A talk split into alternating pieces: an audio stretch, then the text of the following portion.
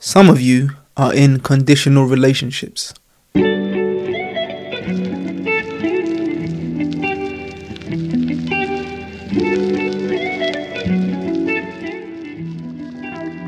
So, a genuine relationship goes something like this I like you, you like me, these are the things I like about you, these are the things I don't like about you.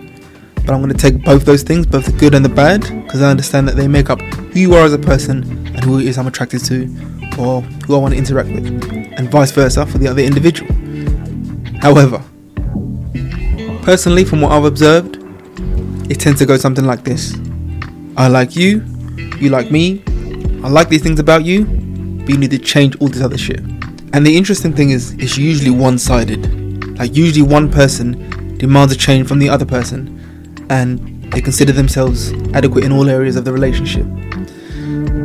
Now, this includes and applies to all types of relationships, whether it's a friendship, whether it's a business relationship, or a sexual relationship, or if you're seeking a life partner. Now, it's not too much of a big thing when it comes to the first two categories because you don't spend all your time with your friends, and for the most part, in a business relationship, you're usually getting paid for your compliance. However, when it comes to sexual relationships or coupled relationships, the setup seems to be that one person has set the tempo and the other person, whether it's from fear of being alone or just being afraid, they tend to just go along to get along. Now, with that being said, I will say this there are some people who have very destructive traits or habits that do need to be checked. Maybe they like to go out on a Friday night and not come back till Tuesday afternoon. Maybe they like to take out all their emotional baggage on those around them. There are plenty other extremes. But when it comes to being in a relationship and you're potentially going to build a life with this individual, you're going to have children, you're going to create all these wonderful memories, etc. Being a person that's responsible for fixing them, you know, by being their part time therapist or counselor, I wouldn't say it's conducive to a healthy relationship. Also, there's the assumption that as the person doing the fixing, you yourself are at a mental awareness of clarity to help others become better versions of themselves. But I'm sure you'd all agree with me when I say that's not the status quo of the average person. I think if you meet somebody and you like them, but you can see that they have these destructive traits or habits, and you know you're not happy with putting up with them, then I think it's best to just give them a, wide berth. And if you must, let them know it's because of those traits. And then, if they choose to, they can then make those changes off their own back. You know, seek the help themselves rather than you fixing them or taking them as a, you know, as some sort of project. Now, the examples I've given are more or less on the extreme end of the spectrum. Most of the time, when people are trying to change other people, it's not to that extent. It's usually much smaller things that universally aren't good or bad, but they just suit the other person's needs for comfortability. Or, more likely, they just want the other person to conform to their way of doing things so that they, personally, they don't have to check any shitty traits that they may have. I think nowadays, most relationships only survive based on conditional love, which I guess has always been the case, but I don't think we've ever been quite honest about it and open about it.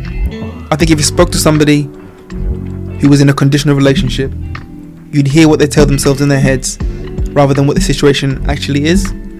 I think if you spoke to the person that's calling the shots, they'd say to you they're understanding and happy and the relationship is great. I think if you spoke to the person that's having to play the role assigned to them, they too would say they're understanding and happy and the relationship is great. I'll say this I don't think you can have mutual levels of happiness and joy as well as being completely genuine with one another. Unless, of course, you're one of those people who've managed to get to a point in life where they don't expect anything in particular from anybody, and you understand that to some extent, everybody has some sort of skeleton in their closet, or something that they don't even admit to themselves, even when they're by themselves. Everyone, to some extent, is hiding a version of who they are away from the world, whether that might be from a fear of being judged, or they're just not comfortable with it, or they're ashamed of it, whatever it might be. I think for the most part, we're all kind of we've got a part of who we are, and we're just kind of keeping that locked away for a select few people. And as I said, if you're one of those people who have got to that point where you understand that until you spend time with people, you won't really know who they are, because for the most part, they might not even know who they are themselves.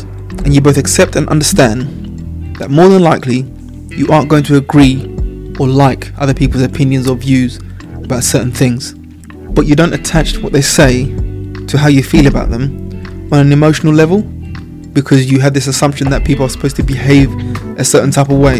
If you've managed to reach that level and you find somebody else who's also reached that level, then yeah, maybe you might be able to have a, have mutual happiness and a genuine relationship. But for us normal people, I'd advise putting happiness in the occasional state of mind category because for the most part, that's really all it is. And focus on really having some form of genuine relationship, even if it's even if the genuineness is that you address the elephant in the room, that you are in a conditional relationship. It doesn't mean it's going to be great, but for the most part, if it works for all parties involved and it's out in the open for all the necessary individuals, which means for yourself and the other people involved in the relationship, then I think you can avoid this environment that breeds potential resentment and chip shoulders.